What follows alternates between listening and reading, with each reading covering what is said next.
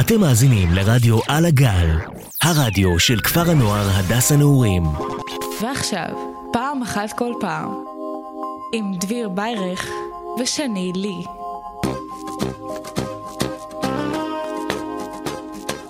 ברוכים הבאים לפעם אחת כל פעם. אני דביר ביירך, השעה שבע, והיום ניתוח שירים. ניקח את השיר Oh Freedom, שיצאו לו שלל גרסאות, וגם ניקח את השיר Let My People Go, ננסה לקשר אותם ליציאה מעבדות לחירות, גם של העם היהודי וגם לעבדים השחורים. אני אדבר מנקודת המבט שלי, ואני מקווה שגם תתחברו אליה. Oh Freedom, בואו נשמע.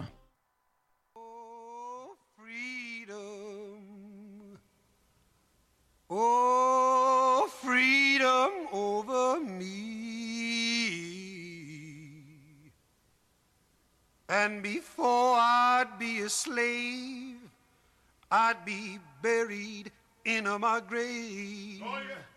And go home to my Lord and be free.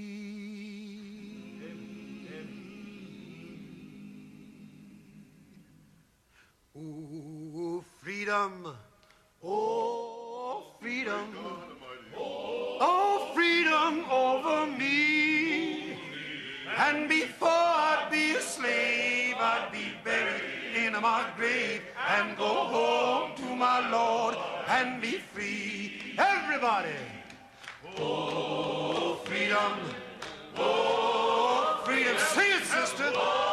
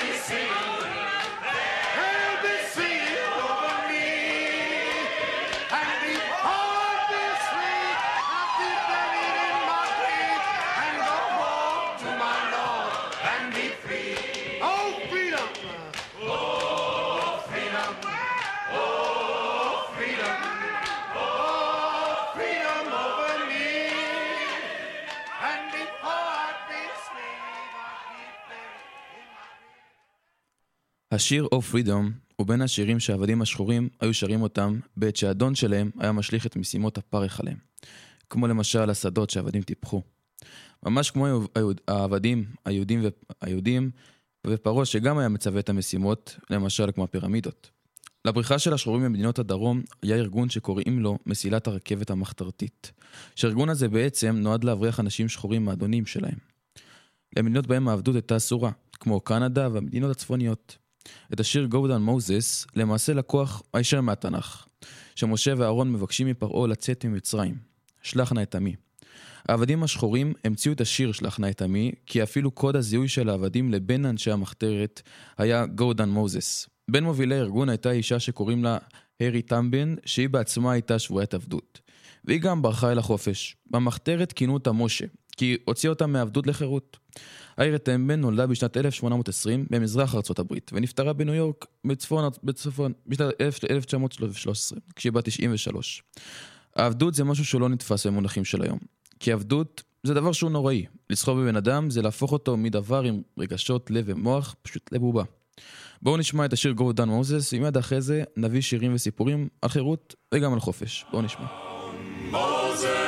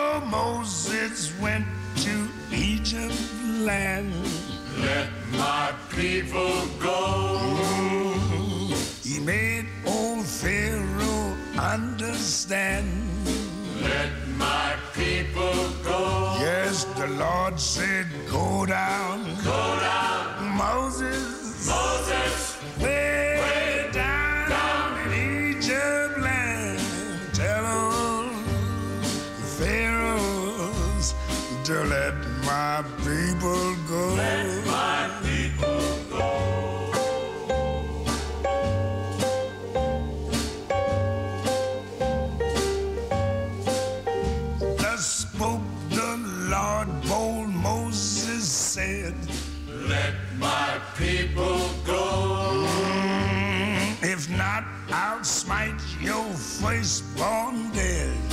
Let my people go. Cause the Lord said, Go down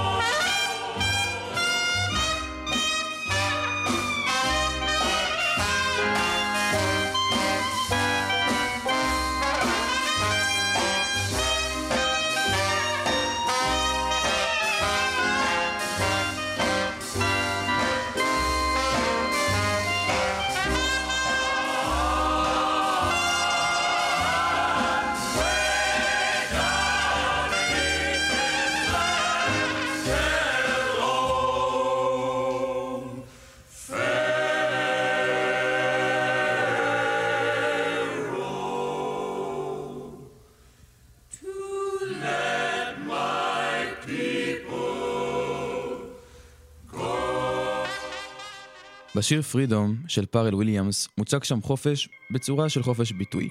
לעשות מה שאתה רוצה. להגשים את עצמך. בואו נשמע.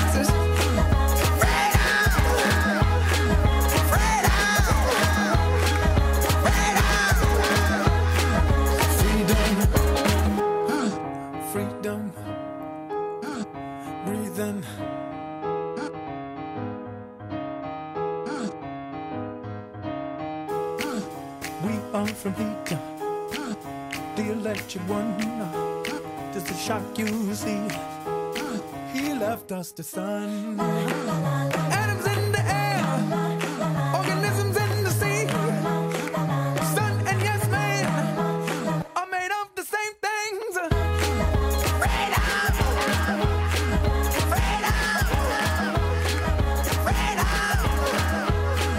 Freedom, freedom.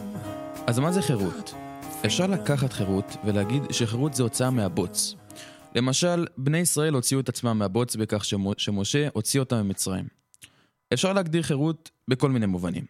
כמו למשל שהתפטרת מהעבודה כי רצית שינוי וזה העיק עליך. זה גם לדעתי חירות. לצאת לחופש. ומה שעשה סטיבי וונדר עם השיר פרי הוא בעצם מתאר לנו כמה הוא חופשי, ושהעיוורון בכלל לא משפיע עליו, אלא רק מחזק אותו. בואו נשמע.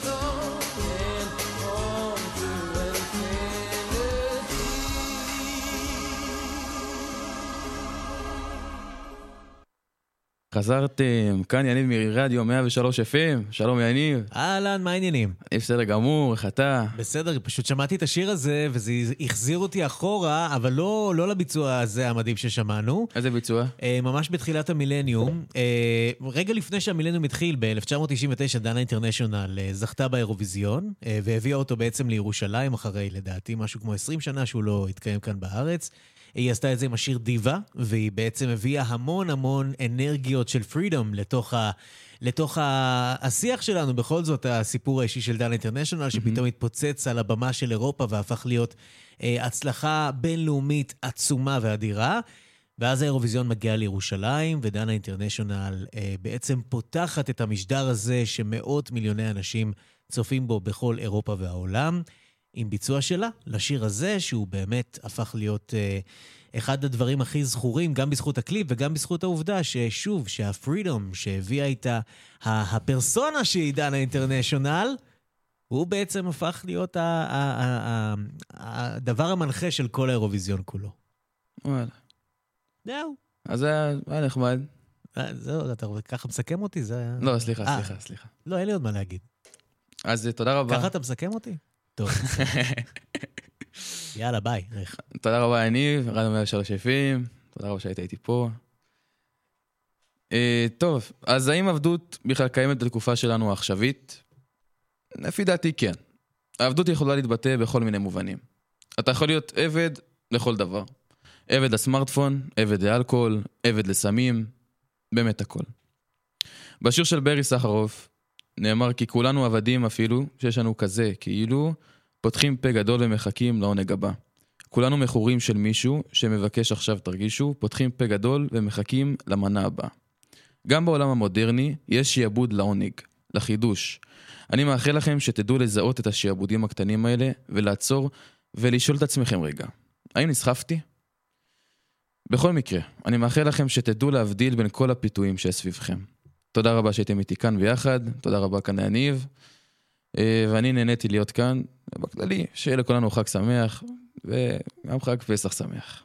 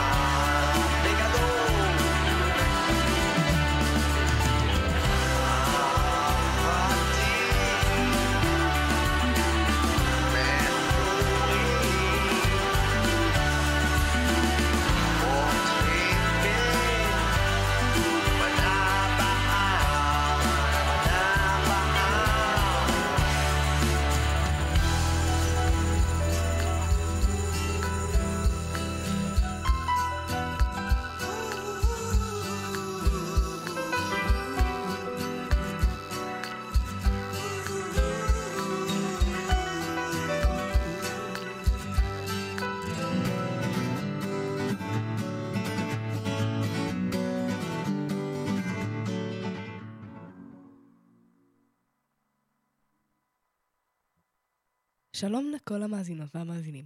ברוכים הבאים לעל כוס קפה. השעה היא 7 ו-23 דקות, ואיתכם על הגל נמצאת שני לי. עכשיו, לפני שפותחים את כל התוכנית הזאת, אני כבר אומרת, אני היום מצוננת במיוחד, אז תסלחו לי מראש אם יש איזשהו שיעול קטן, או שאני נמצאת, או שאני נשמעת יותר ציפציף מהרגיל. ו... תהיה לכם היום האזנה מצוננת עם קריינית, עם קריינית מצוננת. אז כמו כל פעם, את הפינה אני אפתח עם המלצה על דמות מפתח, אומן, סדרה שנוגעת בנושאים מדוברים, או כמו הפעם, ספר. כן, כן, אני מתכוונת לספרים עבי הכרך שהם מוצאים בסטימצקי. האמת שגם את הספר הזה קניתי בסטימצקי. כל הספרים בפריז הוא ספר בעל כרך אחד בלבד, אשר מתרחש בתקופת מלחמת העולם השנייה. אבל אולי במקום שאני אנסה לבלבל לכם את, המוח בניסיון להסביר את עלילת הספר, אולי עדיף פשוט שאני אקריא לכם מהתקציר עצמו. פריז הכבושה הוא לא מקום... אוי ואבוי. דקה, דקה, דקה, סליח, תסלחו לי. יופי. פריז הכבושה הוא לא מקום לאלמנות צעירות. בעיר שבה נושבות רוחות מלחמה הזאת, סלין הצעירה מנסה לשמור על שגרת חיים עבור קוזי, בתה הקטנה. היא עושה ככל שביכולתה על מנת להסתיר ממנה את ההתרחשויות, וממשיכה לעבוד בחנות הפרחים הוותיקה של אביה. מכינה זרים יפהפיים לתושבי השכונה. כאשר קצין גרמני מגלה את מוצא היהודי, הפחדים הגרועים ביותר שלה מש... מתממשים. סלין מבינה שעליה להשיב מלחמה כדי להציל את האדם היקר לה מכל, את בתה, קוזי. עשורים לאחר מכן, באותה דירה פריזאית, קרוליינה האמריקנית מוצאת את עצמה ללא בדל של זיכרון מעברה. היא מתאוששת מתאונת דרכים ומגלה שבמשך שנים חיה... ש... שבמשך שנים חיה חיים עצובים ובודדים. כאשר בחיפוש מקרי בדירה, היא נתקעת במכתבים שכתבה סלין לאהובה לפני כל אותן שנים, היא עוזרת עוז ויוצ... ויוצאת למסע שיוביל אותה אל העבר האבוד. אבל גם לעתיד שממתין לה. עכשיו, תנו לי מחי... אוקיי, אתם לא יכולים לתת לי מחיאות כפיים, אבל תמחאו כפיים בלב על זה שקראתי את זה כמו שצריך. הסיפור עצמו בשבילי הוא היה טרגי מאוד. מרגש ועמוק בעת ובעונה אחת. הוא צולל הישר אל שגרת המלחמה ולזוועות אשר קרו בה. הסיפור הזה, הספר, ממחיש את גודל האסון וגורם לנו להבין עד כמה זה חשוב שנזכור את השואה ואת זוועותיה, כדי שלא יחזרו על עצמם לעולם. לי אישית, הספר הזה, זה היה הספר שהפיל את האסימון על מה שבאמת קרה בשואה.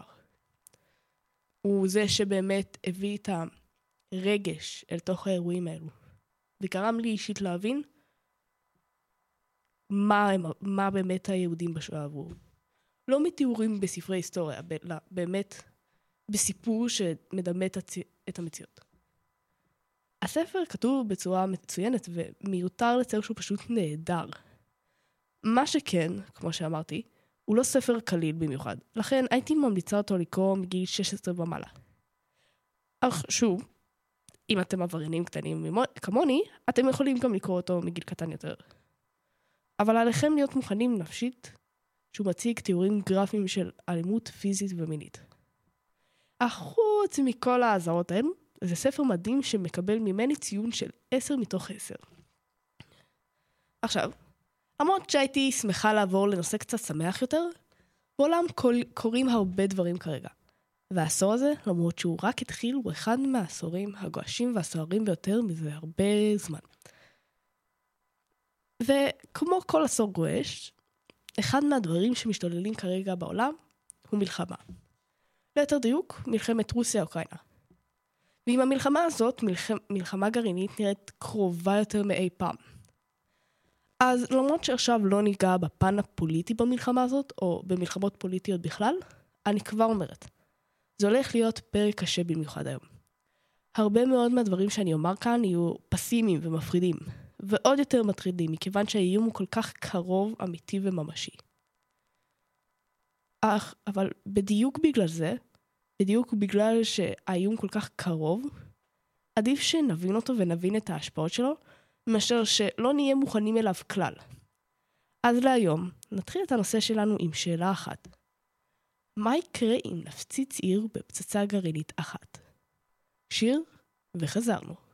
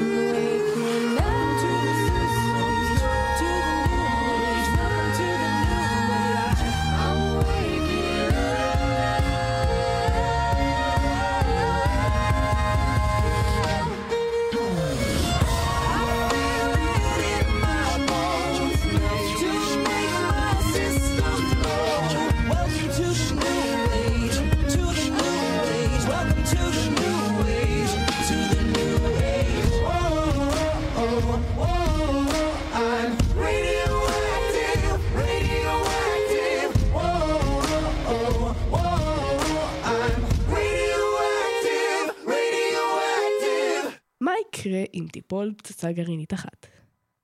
אוקיי, אני יודעת שלפעמים אני באה עם שאלות הזויות מכו- משום מקום. כן, כי זאת אני, אני פשוט הזויה בעצמי. אבל אני בטוחה שזאת לא בדיוק שאלה שאנשים רגילים שואלים את עצמם ביומיום. אולי בגלל שזה מפחיד, כנראה בעיקר בגלל שזה מפחיד. אבל היום אנחנו נסתכל לפחד בעיניים ונעמוד באומץ מול העובדות הקיימות, ומול המצב הקיים. אך דבר ראשון, למה בכלל באתי עם נושא כזה קשה? טוב, זה נושא מסובך בפני עצמו. אך כמו שאמרתי, בקצרה, בימים האחרונים יש סיכ... בימים האחרונים, בתקופה האחרונה, יש סיכוי ממשי למלחמה גרעינית. ואולי זה חשש שווא, אבל הסיכויים שדבר כזה יקרה, הסיטואציה שתיפול באמת פצצה גרעינית איפשהו בעולם, הם סיכויים ממשיים. אבל מכיוון שמעולם עוד לא נתקלנו באמת במלחמה גרעינית, במקום זאת נתמקד במה יקרה אם נפציץ עיר בפצצה אחת. לא מלחמה, אלא רק פצצה אחת. אז בואו נספר את זה בצורת סיפור. והסיפור ההיפופ... ההיפותטי שלנו מתחיל במרכז עיר כלשהי. תחשבו על זה כעל עוד יום רגיל. אנשים הולכים לעבודה, לקניות, מכוניות נוסעות וילדים לומדים בבית הספר. לא ניחר שום סימן של סכנה באופק או אפילו רמז. וכאן, במרכז העיר, נופלת הפצצה. תנו שנייה, תנו שנייה למוח לעכל את זה. השלב הראשון של הפיצוץ קורה בפחות משנייה. בו כדור פלזמה, יותר לוהט מהשמש עצמה, מתרחב לקוטר של שני קילומטרים ומכלה את כל מה שבתוכו. בשטח הזה, הכל נשרף, ושום ניצול לא יצא משם. שזה מבאס, אבל זה באמת מה שיקרה אם מצב כזה קורה. ואם אתם מתקשים טיפה לדמיין את זה, תדמו את זה קצת כמו מים במחבת חווה. חמה. טיסה, ואז שום דבר. באותו הזמן, צונאמי עז של אור שוטף את כל העיר. אם במקרה הפניתם את הראש שלכם לכיוון האור, סביר להניח שתתעברו למשך כמה שעות. והבזק האור הזה ייצר פעימה טרמית כל כך אנרגטית וחמה, שהיא פשוט תשרוף כל מה שבמרחק 13 קילומטרים מאתר הפיצוץ. זאת אומרת שבערך כל מה שבשטח ה-500 הקילומטרים הרבועים שיכול להישרף, יתחיל להישרף. פלסטיק, עץ, בת, שיער ואור. כל אלו יתחילו לבעור בן רגע. השלב השני של הפיצוץ, שקורה לאחר כמה שניות, הוא שכדור הפלזמה יוצר בעזרת החום והקרינה בועה. בועה. סביבו אוויר סופר מחומם וסופר דחוס מתרחב בצורת פיצוץ במהירות גבוהה יותר ממהירות הקול. הפיצוץ הזה יוצר רוחות שחזקים יותר מטורנדו והוריקנים. רוב המבנים בטווח הקילומטר מכדור הפלזמה פשוט יהיו משטחים לקר... לקרקע. אולי רק בטון מחוזק ופלדה מסוגלים להתנגד ללחץ באופן זמני. אמנם ככל שגל ההדף מתרחב יותר, הוא נחלש. אם כי עדיין בערך 175 קילומטרים רבועים של, של מבנים באזור הפיצוץ נופלים כאילו היו קלפים. באותו זמן, פטריית עשן העשויה מאבק, עשן ועפר עולה לגובה של קילומטרים אחדים אל תוך האטמוספירה וגורמת לצל שחור מסביב לעיר המוחרבת. בנוסף, היא גם מושכת אליה זרמי אוויר וחמצן, זרמי אוויר וחמצן רב, וכך מחמירה את השרפות ברחבי העיר. האמת שעם תיאורים כאלו אפשר כמעט לחשוב שאני מתארת את הגיהנום ולא פיצוץ גרעיני. מדכא ביותר. בכל מקרה, בערך 21 קילומטרים ממוקד הפיצוץ, חלונות של מבנים רבים התנפ... התנפצו מגל ההדף של הפטריה, ויגרמו נזק רב לאנשים סקרנים שיצלמו את פטריית העשן העולה לשמיים. זאת אומרת, אם אתם רואים פטריית עשן מתישהו בחייכם מעבר לחלון, תתרחקו מהר מהר לפני שתחטפו ממטר זכוכיות חדות לפרצוף. ואל תישארו ליד בשביל לצלם את הפטריה, תאמינו לי. אם יש משהו שאתם... אם יש משהו שאתם לא רוצים לדעת, זה מה קורה כשמצלמים פט... פטריית עשן. וגם אם כן, אתם תקבלו את התיעוד אחרי זה מתישהו באתר חדשות. עכשיו, הגענו לשלב הבא של הפצצה, שנמשך בשעות ובימים הבאים. בשלב הזה יש מאות אלפי, או אפילו מיליונים אשר פצועים מהפציצ... מהפיצוץ. ובדקות ובשעות הקרובות לאחר הפצצה, אלפים ימותו בגלל פציעותיהם. אז מה עם עזרה? אתם שואלים? תנו לי לגלות לכם סוד קטן. העזרה כנראה לא תגיע בזמן הקרוב. גודל האסון של פצצת אטום הוא כמו כל אסונות הטבע ביחד. רעידות אדמה, הוריקנים, שריפות, הכל מהכל. אלפי אנשים יהיו עיוורים בגלל הבזק האור, חירשים בגלל גל ההלם וקבורים מתחת לבניינים שקרסו. בלי אפשרות להימלא דרך רחובות העיר, בתי חולים בקרבת המקום כנראה יהיו הרוסים כשאר המבנים, ורוב הרופאים המקצועיים יהיו פצועים או מתים יחד עם כל שאר האחרים. ואבוי, מה חשבתי שכתבתי לעצמי את התוכנית הזאת, זה בהחלט מדכא. בנוסף, כבערך לאחר, כבערך רבע שעה לאחר הפיצוץ, יתחיל לרדת גשם שחור מהשמיים. מעורבב באבק ועפר רדיואקטיבי שמרטיב את כולם. בשלב הזה, אלו שנחשפו לכמויות הקרינה הגבוהות ביותר, ימותו. ושוב, לא תהיה שום עזרה בדרך למשך שעות ואפילו ימים. התשתיות ההרוסות יקשו אל ההגעה למקום וטיפול בפצועים. תחשבו על זה. סיטואציה בה אין מים, אין חשמל, אין תקשורת ואין אספקה. לעזרה מהערים הסובבות יהיה קשה להיכנס לאתר האסון.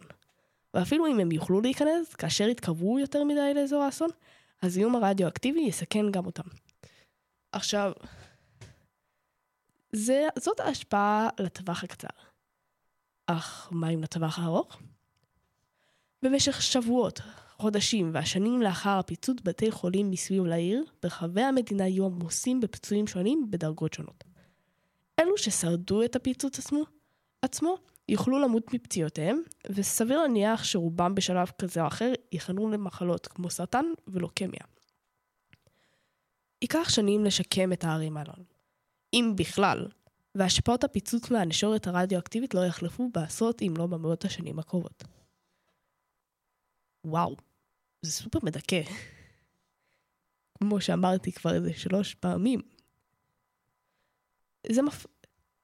זה מפחיד, אבל אל תדאגו, גם הבאתי פינה, חלק טיפה יותר אופטימי לפינה שלנו.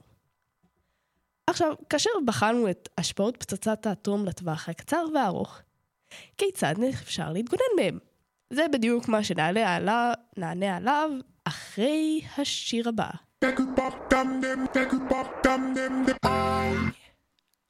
Was the knight in shining armor in your movie?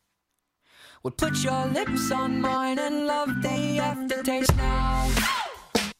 I'm a ghost, I call your name, you look right through me. You're the reason I'm alone and masturbate. Hey! I've been trying to fix my pride, but that shit's broken. That shit's broken. Lie,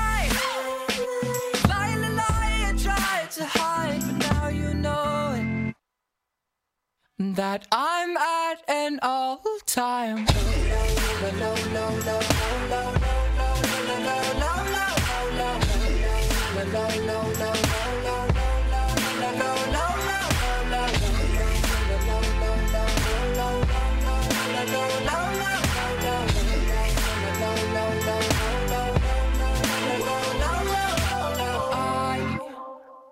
Was the prototype, like three stacks on that CD. An example of the perfect candidate now. All your girlfriends say that you don't want to see me. You're the reason that I just can't concentrate. Hey! I've been trying to fix my pride, but that shit's broken. That shit's broken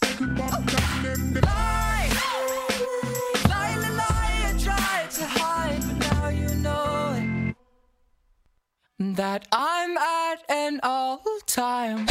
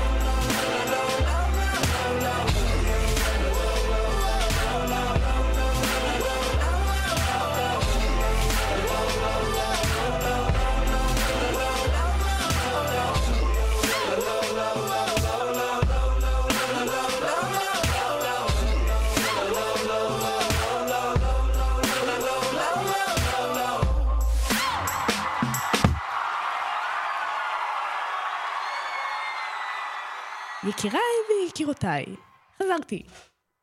עכשיו, עם כל החלקים הפסימיים שעברנו אליהם היום, כיצד ניתן להתגונן מפני הפצצה גרעינית? אם עכשיו הסתכלנו, שוב, אני חוזרת על עצמי משום מה, סלחו לי, אני לא מאה אחוז היום, גם לא חמישים אפילו, אז אם הסתכלנו מה הנזקים של פצצת אטום, כדאי שגם נדע איך להתגונן מהם. ולמרות שגם ההסבר הזה הולך להיות טיפה מפחיד, עדיף שנדע מה את ההנחיות ומה שביכולתנו לעשות מאשר להסיט את המבט לצד. ועכשיו, בואו נצלול עוד יותר עמוק לנושא, למרות שגם הוא הולך להיות קשה לא פחות. מוכנים? אנחנו מתחילים. אוקיי, מה הדרך הכי טובה שלנו להתגונן מפני פצצת אטום? again. באופן די מפתיע, למרות שפצצות גרעיניות הן מסוכנות וקטלניות, ניתן לצמצם את, ההשפעה, את השפעות הפצצה די בקלות, לאורך זמן, ולצאת בשלום יחסית מהמצב. אגב, מציינת, זה כלפי פרט יחיד. אל תחשבו עכשיו שיש דרך לשקם את כל העיר בנקישת אצבעות. אני לא טאנוס. אבל בשבילכם ובשביל עצמכם, יש בהחלט דברים שתוכלו לעשות. ובכן, אם מקודם הפלנו את הפצצה באמצע עיר מאוכלסת ללא שום אזהרה, עכשיו נניח שאנחנו מודעים לעובדה שישנו סיכוי להפצצה גרעינית, ואנחנו מוכנים לכך שתיפול פצצה. כמובן, מצב כזה במציאות הוא כמעט היפותטי. הרי, כמו שאמרתי, פצצה גרעינית בימינו כנראה תגיע משום מקום. אך כרגע, מכיוון שזה הדמיון, הדמיון שלנו בראשינו, בואו נניח כך. הפתרון הכי פשוט בהפצצה גרעינית, טופים טופים טופים, טה טה טה טה טה טה טם, הוא פשוט להישאר בפנים. מה הכוונה בלהישאר בפנים? פשוט כמשמעו. להישאר בפנים. בדומה לסערות טורנדו או הוריקן, הפתרון הכי, הכי מופשט, פשוט, יפה, נוח, הוא פשוט להישאר בתוך מבנה יציב ובטוח. מתחת לאדמה, או במקרה של בניינים במרכז הבניין. אך כמו שאנחנו יודעים, לא כל בניין עומד בקריטריון של מקלט בטוח. הרי אם הבניין לא מבוטח ואמין מספיק, הוא פשוט ייפול כמו קלף. אז בשביל... אז בעצם בשביל מלחמה גרעינית, או פצצה גרעינית, אנחנו נצטרך מבנה שישמור עלינו מגל ההלם של הפיצוץ, מהחום ומהקרינה.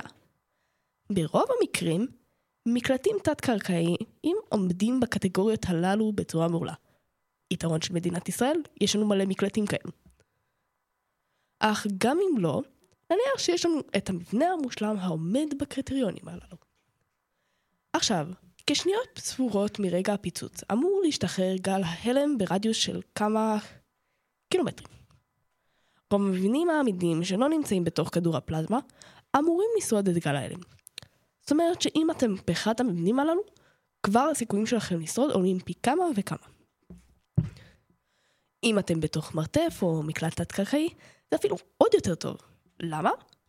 ובכן, היתרון של המרתפים במבנים הללו, שהם עוזרים לספק הגנה מפני חום ועצמים מעופפים. כך שהנזק הראשוני כבר למעשה מוזער למקסימום. מרגע הפיצוץ, במידה ואתם נמצאים בחוץ, יש לכם רבע שעה להתכונן עד שתתחיל הנשורת הרדיואקטיבית. או הגשם השחור עליו דיברנו קודם לכן. כיצד ניתן להתגונן מהנשורת? על ידי עיקרון פשוט.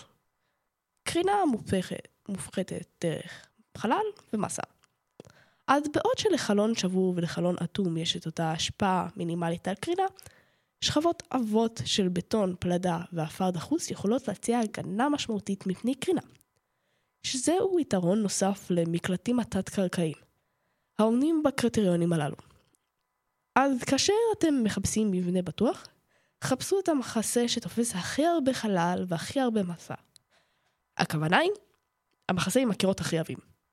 פשוט כמשמעות. זה לא כזה קשה לחשוב על זה. מאחר שהנשורת הרדיואקטיבית מפיצה כבר 50% מהאנרגיה שלה כבר בחצי השעה הראשונה, וכ-80% שלה כבר ביום הראשון, אם אתם נשארים תחת מחסה ב-24 השעות הראשונות שלאחר הפיצוץ, אתם יכולים להימנע מההשפעות הכי חמורות של הקרינה הרדיואקטיבית. לכן ברגע שמצאתם מחסה מספק כפחות מ-15 דקות מרגע הפיצוץ, סיכוייכם לשרוד את הקרינה עולים באופן משמעותי, עד כמעט מובטח. אך מה קורה אם אתם נלכדים תחת הנשורת הרדיואקטיבית לפני שמצאתם מקום מחסה? גם כאן יש פתרון, ודברים רבים שניתן לעשות כדי למגר את הסיכון. דבר ראשון, אל תפסיקו לחפש מקום בט... בטוח. אה, תסלחו לי, אני לא מאה אחוז היום. אל תפסיקו לחפש מקום מוגן בבקשה. אל תאבדו את התקווה שלכם ותמשיכו להיות ערניים. אם יש בניין עומד, שעומד בקרבת מקום או תחנת הרכבת תחתית שלא קרסה, כנסו אליה. את הבגדים עם הנשורת הרדיואקטיבית תפשטו. גם אם אין לכם בגדים להחלפה ותצטרכו לעמוד ערומים באמצע המטרו. כן, זה עומד להיות מאוד מביך. בכל מקרה, את הבגדים הנגועים, שהם כוללים את השכבות העליונות שלכם, מומלץ לפשוט את כולם, אבל כמו שאמרתי, את השכבות העליונות, שימו בשקית אטומה כמה, שנית, כמה שניתן והרחיקו אותה כמה שיותר מאיתכם. אם יש לכם גישה למים וסבון, שפשפו היטב כל אזור שהיה יכול להיות חשוף וקרצפו אותו עד כמה שתוכלו. כשאתם מגיעים למקום בטוח, תכננו להישאר שם לפחות יום שלם, כמו שאמרתי קודם. אך אם המחסה גרוע, או מישהו זקוק לעזרה רפואית דחופה, נסו לחפש עזרה, ראשון, עזרה ראשונה אחרי כשעה מרגע הפיצוץ. אם המקרה לא דחוף, יישארו תחת המחסה ותנסו להזין לכמה שיותר מידע מהמגיבים הראשונים. למרות שהטלפונים והמכשירים הסלולריים שלכם כנראה לא יעבדו בשלב הזה, סביר להניח שרוב מכשירי הרדיו ישרדו את הפיצוץ. לכן אם יש בקרבת מקום רדיו פועל, השתמשו בו. הקשיבו למגיבי החירום בשביל לקבוע את דרככם הלאה. כמה עצוב הרדיו שלנו אינטרנט, אתם לא תוכלו להקשיב לנו. אז במידה שתהיה מתישהו בקרוב מלחמה גרעינית, ובואו נקווה שלעולם לא תהיה מלחמה גרעינית, זכרו להיכנס פנימה, להישאר תחת המחסה ולהישאר בהאזנה. ולפני שנעבור לסיכום הפרק, תופים תופים תופים, שיר וחזרנו. It's been a long time, I don't even know. Guess I fell in love, I'm trying to take it slow. Oh, I can't even tell you by the way we touch. There's a lot of things that are dangerous. And I just wanna see if I can make it on my own. All my friends are telling me I'm different from before. Well, maybe I just need a little space to think.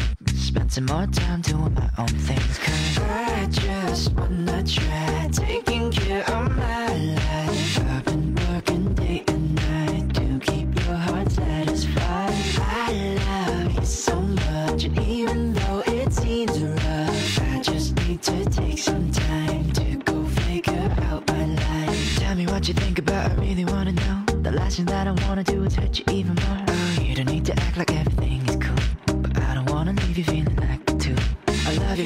and this is surely not a lie. Every time I make you laugh, I know that I'm alive. We're moving every day,